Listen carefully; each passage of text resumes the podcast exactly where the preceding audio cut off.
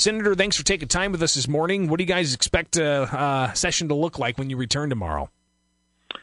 Well, it's going to be kind of unusual. All of us have to be tested, and I'm going to hopefully get a test this afternoon. And we've got to be tested twice during the week. We're going to be in for Tuesday and Wednesday, and there are committees scheduled all week that are sort of hybrid, where it's recommended that we come to the actual committee room and plug into the committee virtually, but at the same time we're sitting in the room. So I've never experienced that before. That should be interesting, and we'll see how that all works. When it comes to the way that this is going to play out, these tests that are they're implementing, $30 a pop. If you got to get them twice, that adds up. Who's covering that cost? Are you paying for that test out of your own pocket, or is that going to be picked up by taxpayers? I suspect it's going to be picked up by taxpayers. There's been no mention at all to me about paying for it out of my own pocket, and it's kind of interesting because state government has been considered to be essential since the beginning of this pandemic. And, I go to the grocery store wearing a mask, and I interact with quite a lot of people there, and I don't have to be tested to get in there. So it's kind of weird that senators have to be tested and members of the media have to be tested and everything else because, all of us have been running all over the place without being tested. And the numbers are going down substantially. You talk about, if people want to interact with their senators, typically when legislature's in session, you've got lobbyists, love them or hate them. They're there for a cause. They're there to speak on behalf of certain people or special interests. And you've got citizens that want to address their elected officials.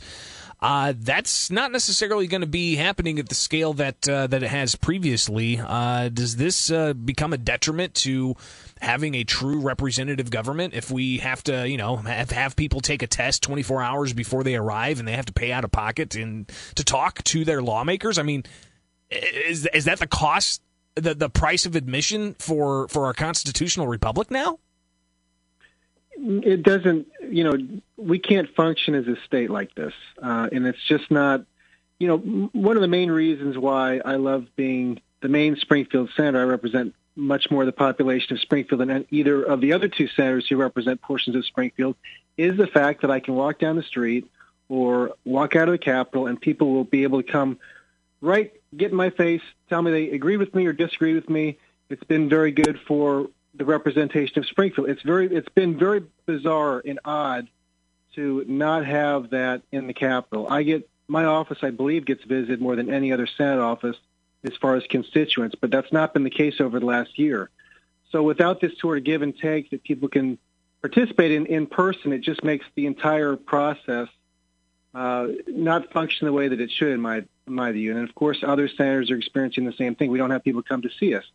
That's essential for state government to run effectively. So it's very unfortunate that's how it's being run right now without being able to see our constituents and getting the interaction that we're typically used to. State Senator Steve McClure joins us here on the WMAY Morning News Feed as senators expected to be back in Springfield tomorrow. And, of course, the COVID-19 testing that's going to be required for not just senators but staff and anybody that wants to get close to you guys in your offices or in the chambers or in the committee rooms. From my understanding, though, the hallways, it's open. And, for instance, if I don't get a COVID-19 test, I could still talk to you, Senator, out in the hallway. So we'll see how that plays out as well at the state capitol. We are now approaching one full year of COVID-19 orders under Governor J.B. Pritzker. He re-upped that again on Friday. We've got the COVID-19 emergency rules that the Joint Committee on Administrative Rules allowed to last with the mask mandate and the capacity restrictions. That's until early June, I believe, expires. What needs to happen here, especially as we see dozen plus states lifting restrictions, lifting mask mandates, saying 100% capacity. Let's get back to business. Why is Illinois stagnant right now? Well, that's something that I think the legislature needs to be able to ask the governor. And unfortunately, as you're well aware, Greg, from the beginning, the governor has done this on his own. And all of us at various times have criticized the governor and asked for a more open and transparent process. But unfortunately, we've never really gotten one. And, you know, you see some of these other states that are opening. Again, typically it's the governor is making those decisions on as far as what happens to the state based on what they, you know, they feel is right at the moment. And so our governor needs to, in my view, start opening things up a lot more broadly because, as you're pointing out, we're winning the fight against COVID now, and it's time to start acting like that with what's happening in our state. Well, and I see that we've got almost 10% of the population fully vaccinated. The governor, even on Friday, touted the success of having a low COVID-19 positivity rate, but he said he's going to stay the course. And he also talked about concerns about COVID-19 variants. And it was reported that we had a third variant found in Illinois last week. But at last I checked, only 88 cases of COVID variant throughout the state. Are there concerns that we could be using these variants as justification to keep clamping down on the state's economy unilaterally through the governor's office? Of course, and we won't know the full extent to who did what right and who did what wrong for another few years once it's analyzed.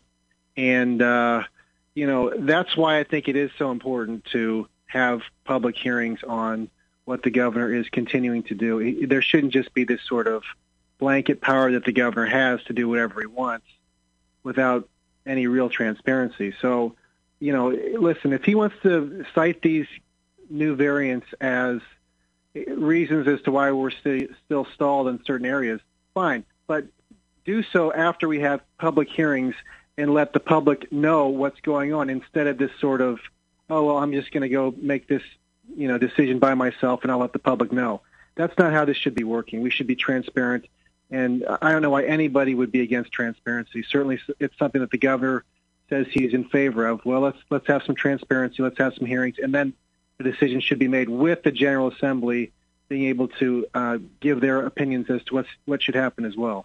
We're talking with State Senator Steve McClure here on the WMAY Morning News Feed, 8:20 now in the capital city. I'm Greg Bishop. And finally, Senator, over the weekend, the U.S. Senate passed a $1.9 trillion plan for COVID relief. Republicans saying that 90% of it's not COVID relief, and I don't know if this falls into that, but you've got $7.5 billion headed for state government, $5.5 billion headed for local governments. What is this going to do for the state's finances, and are any lessons going to be learned about spending within its means? Well, it's going to certainly help the state's finances, and we're pretty desperate for money at this moment. So, you know, But unfortunately, what I fear is going to happen is that we're not going to learn our lessons, and instead it's going to be wasted, and next year and years down the road, we're going to still be in the same situation. I think this is a great opportunity for the governor, the legislature, to sit down in an open and transparent way, go through our bills, go through what has happened to our businesses, individuals, and all the people that have been affected by COVID-19, and make reasonable decisions as far as what happens with our money. Because if we make bad decisions now, when we're given this opportunity to get more money from the federal government, it's going to affect us for the next, 5-10 years. So I hope that we can have a transparent process and work together to craft a budget, but, time will tell. Well, and when it comes to local government funding, last year we saw the legislature essentially carve out, the ability for the governor to facilitate those funds, and it took months for those dollars to ultimately get to local governments and to local businesses. What do you think is going to happen when it comes to those dollars, billions of dollars meant for local governments here in Illinois? Well, listen, you're right. We have to give aid to people that need it as quickly as possible. And so I'm going to be pressing for the quickest release of funds, particularly for those businesses and local governments and everything else that's been suffering. And local governments don't just have the COVID.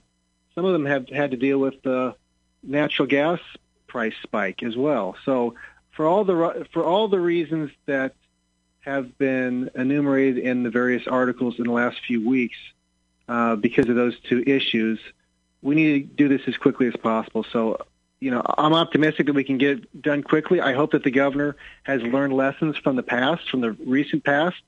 And, I'm just going to be an optimist about it. So let's just hope that it gets released as quickly as possible for the businesses and the local governments that need it. Steve McClure, State Senator for Springfield. Greatly appreciate you taking time with us today, and we'll connect again soon, all right? Sounds good. Great. Thanks.